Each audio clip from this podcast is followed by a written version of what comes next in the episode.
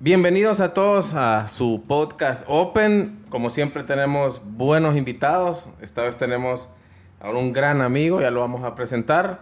Y, el concepto de hoy es hablar de muchos temas de psicología y vamos a arrancar por ahí, hablar cuál es la labor del psicólogo, luego un poco sobre cómo educar a los hijos o, o qué podemos hacer por ellos, autismo, bipolaridad, carácter, temperamento, personalidades el impacto de las redes sociales en el comportamiento humano y muchos temas que son importantes conocerlos y poderlos administrar bien. Ahora sí, dándole la oportunidad al invitado, es psicólogo de profesión, eh, Donald Velázquez, un placer, es un honor tenerlo por acá. Un verdadero placer estar en este, yo creo que en este espacio educativo y de formación, porque creo que eso es lo más importante. Y hablar de salud mental en medio del el proceso de superación de una pandemia, porque creo que a nivel mundial todavía nos estamos adaptando a, a este nuevo estilo de vida, eh, ya después con, con, las vacunas, ¿verdad? Todos estos movimientos que se han ido dando y la adaptación que ha tenido que tener el ser humano ante los cambios. Sí, consulta y aprovechando ese comentario, Sí, sí, este tema de la pandemia cree que ha modificado o afectado la conducta del ser humano o la salud mental. Bastante. Creo que tanto en aspectos negativos como en aspectos positivos. Eh, resaltando la parte negativa, es, está comprobado eh, mediante los estudios médicos que hay secuelas de ansiedad, depresión, post-COVID, Aparte, esto sin contar la cantidad de familiares que, que a veces hemos perdido a lo largo de este tiempo y la parte de la socialización. Eh, ha afectado mucho a las personas que vivían solas, por ejemplo, y que se han tenido que enfrentar a una extrema soledad. A, la extrema soledad, porque ya deja de ser distanciamiento social, sino aislamiento, porque eran personas que ya vivían solas en sus casas, inclusive personas que, que trabajan desde casa en el famoso eh, home office, ¿verdad? Que tenemos a lo largo del mundo personas que pues pueden estar contratados por una empresa en cualquier otro país y trabajar desde, desde su país. Eh, luego pues enfrentarse al proceso de que ya la vida no es igual, ¿verdad? Que tengo que cuidarme, que no necesariamente puedo compartir de la misma manera con otra persona. Eh, y adaptarse y, al, cambio siempre ha venido representando una dificultad para el ser humano. Y en los aspectos positivos, primero es la concienciación a nivel de, de la salud mental. Muchas personas pasaron por procesos de estrés, ansiedad, depresión, insomnio, eh, pudieron darse cuenta de la importancia de la salud mental también eh, y la gente lo habla más. Con esto, con que a nivel mundial la gente hable más de salud mental, es, eh, es, ganancia. Sí, hace poco yo leía un documento de, la, de la OMS, em, de la Organización Mundial de la Salud, sobre eso, que la salud mental ya es, ya es un, un tema inscrito, o sea, ya, ya no es un tema así, ah, claro. no, es un tema inscrito y, y todo lo que es ansiedad, depresión, que vamos a hablar de eso más adelante, o sea, ya con sus estudios, con tratamientos, con procesos, con apoyo, o sea, la, Organización Mundial de la Salud ya ahora tomó en serio algo que seguramente durante toda la vida nos ha acompañado, pero antes era como cada quien y su, su locura, ahora... Correcto, de hecho a, a, nivel mundial la mayoría de los países tenían un presupuesto, esto la misma OMS eh, hizo un estudio de que la mayoría de los presupuestos de gobierno no tenían eh, bien establecido para la salud mental. Eh, también hay países, eh, sobre todo en Europa, por ejemplo, donde la salud mental, pues como dicen por ahí, es parte de la canasta básica de, un ciudadano. Sí, sí. en países como el nuestro, ¿verdad? En, en, en Honduras, donde, por ejemplo, ni siquiera los seguros, cuando usted va y opta por un seguro de salud, no le incluye la atención psicológica, sino que le, le incluye la atención psiquiátrica.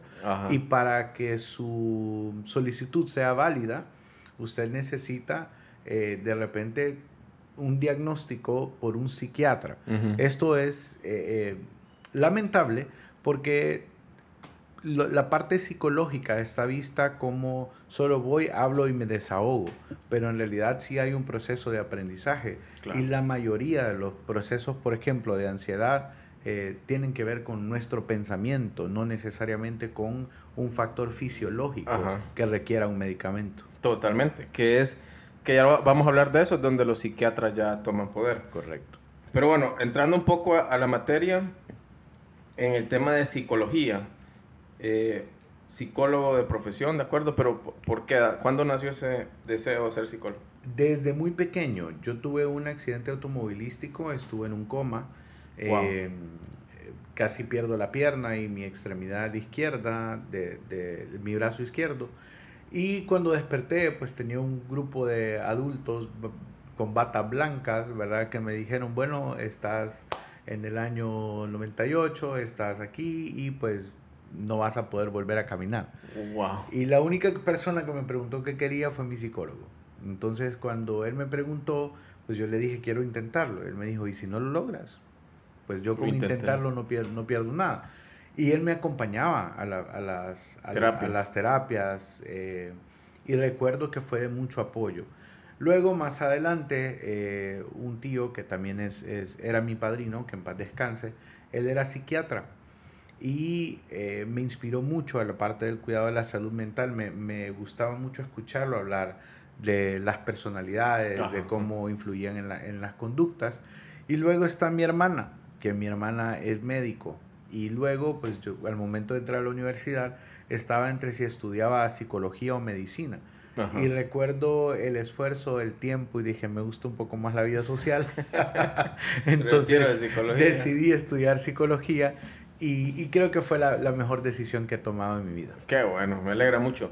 Entonces, para aclarar un poco el tema de psicólogo y psiquiatra, que son también cosas que la gente mezcla y, surge esa, esa frase tan ridícula que es cuando alguien le dice, mira, trata de buscar un psicólogo, yo no estoy loco. Acompañan la palabra psicólogo con loco y nada que ver, solo para, para instruir un poco. Y es curioso porque en realidad los casos eh, más graves de trastornos de salud mental tienen que ir al psiquiatra, no al psicólogo. Sí, exacto. Por eso digo que le, cargan al psicólogo el muerto del, psiquiatra. Precisamente porque vivimos en una negación a comunicarnos. Eh, yo creo que esa viene siendo la, causa principal. Eh, el psicólogo es un experto en la salud mental, en la conducta humana. Nosotros tratamos los aspectos eh, psicológicos, sociales, emocionales y conductuales de una persona. Okay. El psiquiatra es un experto en los procesos químicos del cerebro. Nosotros los, los psicólogos no podemos medicar. Así es. Y tampoco los psiquiatras pueden dar terapia. Hay una situación de ego, yo a veces bromeo mucho con, con, los, con, con los, médicos ah, en general. Eh, cuando tengo algún consultante que es médico y siempre les digo, bueno, hoy con quién voy a hablar, con usted o con su ego, con quién va primero. Eh, porque em, yo creo que, que que la, ser médico, al, al, tener la oportunidad de salvar vidas, eh, me decía un paciente, Donald, eh, un proceso terapéutico con usted me ha vuelto más humano, porque eh, suelen tener una actitud, no todos, ¿verdad? Pero, pero el ego suele formar parte de, de, este tipo de situaciones. Es que es salvar vidas, o sea, Correcto. esa gente está todos los días recibiendo ese como granito de arena de salve una vida, salve una vida, aunque inconscientemente eso obvio que eleva tu, claro, tu eh, pero sí, sí, sí me decía, a veces jugamos a ser dioses. Eso pasa. Entonces, el, psiquiatra, eh, en muchas ocasiones, eh, puede llegarse a tomar el atributo de dar terapia, ¿verdad? Pero en realidad no le corresponde, así como a ningún psicólogo alrededor del mundo, a menos que tenga eh, doble, doble titulación o se certifique en procesos eh, farmacológicos que lo capaciten, ¿verdad? Y legalmente esté licenciado para poder eh, medicar, no, puede hacerlo. o sea que en las carreras de ustedes igual le sucede lo del ingeniero civil y del arquitecto, que uno se mete en el otro. Es, es, es correcto. Y yo siempre soy partidario que les digo yo que yo no peleo con los psiquiatras, los psiquiatras pelean con uno a veces porque eh, somos, somos, somos dos manos trabajando para el bienestar de las personas. En realidad somos un equipo de trabajo. Eh, ninguno es mejor que el otro. Es simplemente que se necesitan para diferentes circunstancias. Eh, hay personas que me preguntan, Donald, ¿qué va primero? ¿Primero voy al psicólogo y el psicólogo me manda al psiquiatra o primero voy al psiquiatra y después al psicólogo. El psiquiatra es primero médico. Antes de ser psiquiatra pasó por los estudios de medicina, para poder ser un doctor. Okay. Es médico. Y luego se especializa en la parte psiquiátrica. En estos procesos aprende todo lo que tiene que ver con la química y conducta del cuerpo. Y nosotros manejamos las modificaciones conductuales de las personas a través de un proceso de terapia que hay diferentes estilos, ¿verdad? Está el psicoanálisis del famoso Sigmund Freud, que es una terapia larga, por ejemplo, que consta alrededor de 150 sesiones a lo largo de, los años de vida, a veces hasta más, a veces puede durar toda la vida, entre otras, ¿verdad? En mi caso me gusta mucho la, la humanista gestáltica y yo le digo a la gente, mire, en el buen, en el buen castellano, es, yo me presento ante usted como otro ser humano de carne y hueso que también tiene problemas, que también tiene una vida, que de repente mi profesión me permite vivirlos de otra manera, pero eh, me aseguro de que la persona vea que está hablando con otro ser humano. Claro. No, es, no me parece sano eh, poner a un profesional que le está sirviendo, ¿verdad? Desde una postura superior, eh, superior cuando en realidad estamos como para, para servir. Y, sirve mucho eso, vaya, por ejemplo, eh, y, sé que tal vez no es cómodo para, para usted que lo mencione, pero bueno, usted es nuestro psicólogo, ¿verdad? Hablo de, de nosotros como matrimonio y personalmente lo considero mi psicólogo. Em, y soy alguien yo de una estructura, o, era alguien yo de una estructura emocional bastante... Eh, rígida. Rígida, ¿verdad? Entonces era muy complicado para mí imaginarme hablando Correcto del interior más horrendo que tiene uno con otra persona. Además que normalmente no, nunca sentí que usaban eso para algo de provecho, entonces era complicado.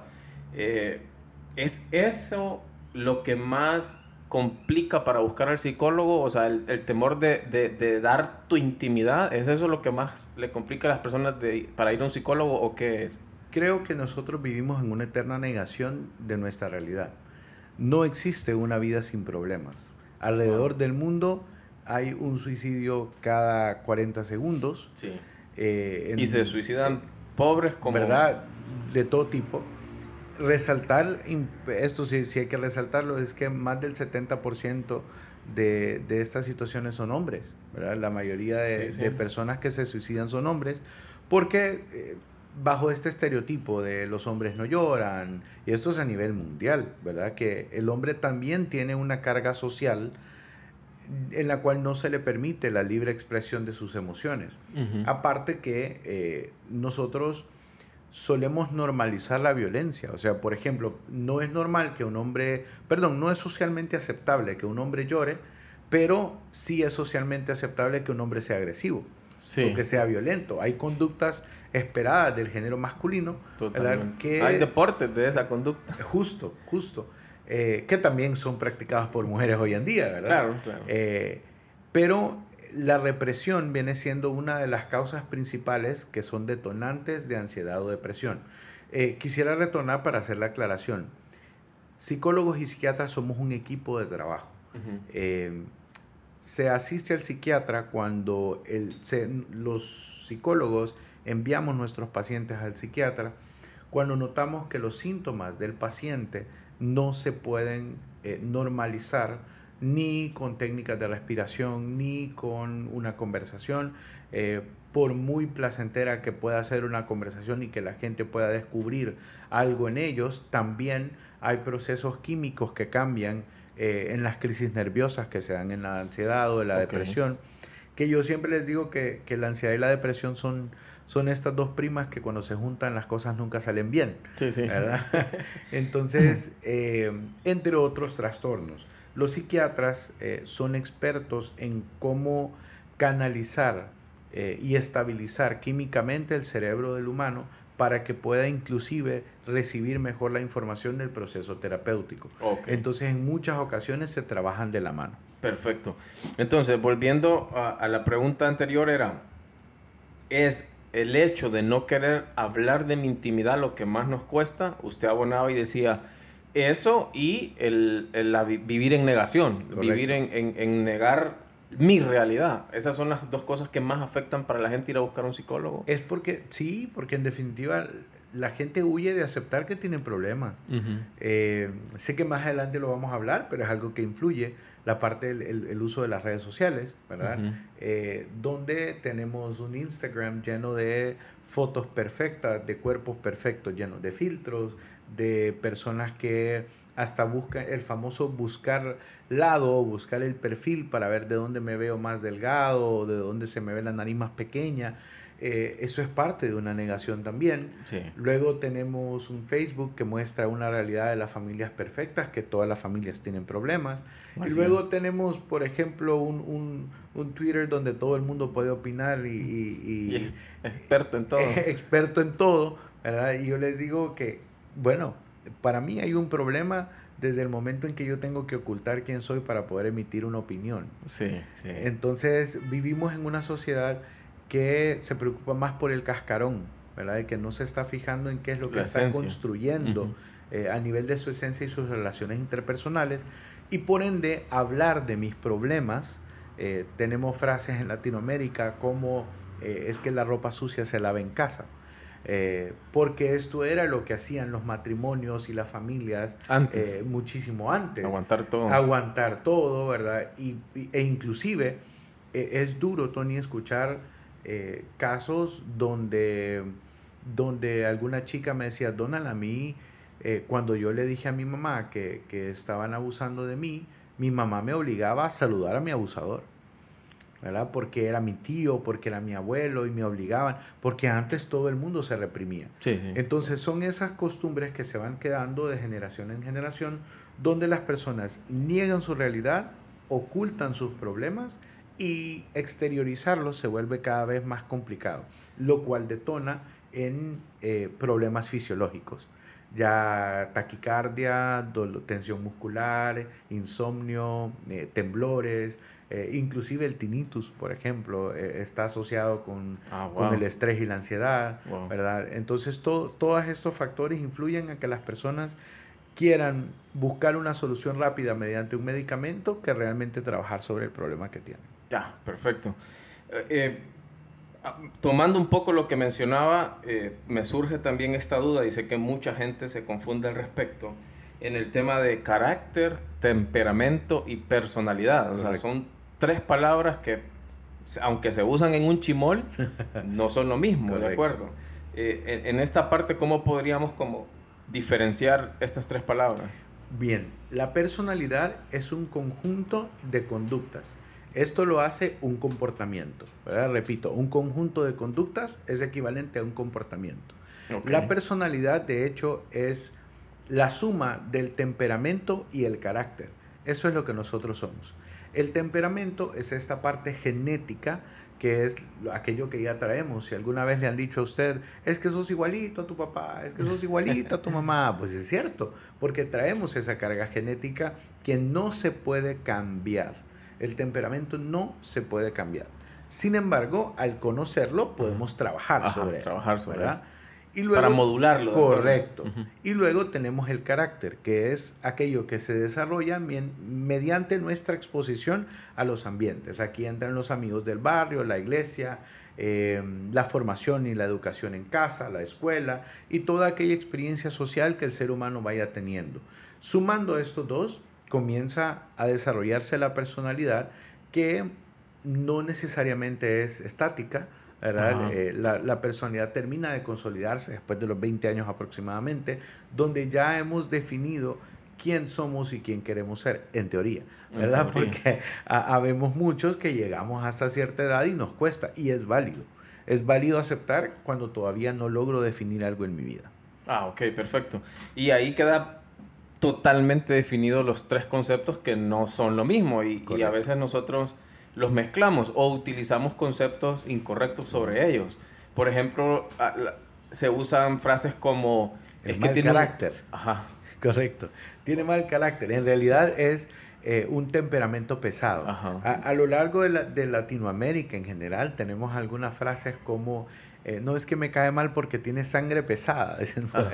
Y en realidad a veces tenemos un temperamento, ¿verdad? Que son cuatro, eh, pero basados en, en, en, lo que hoy en día nosotros exponemos es saber que la personalidad es la suma del temperamento y el carácter.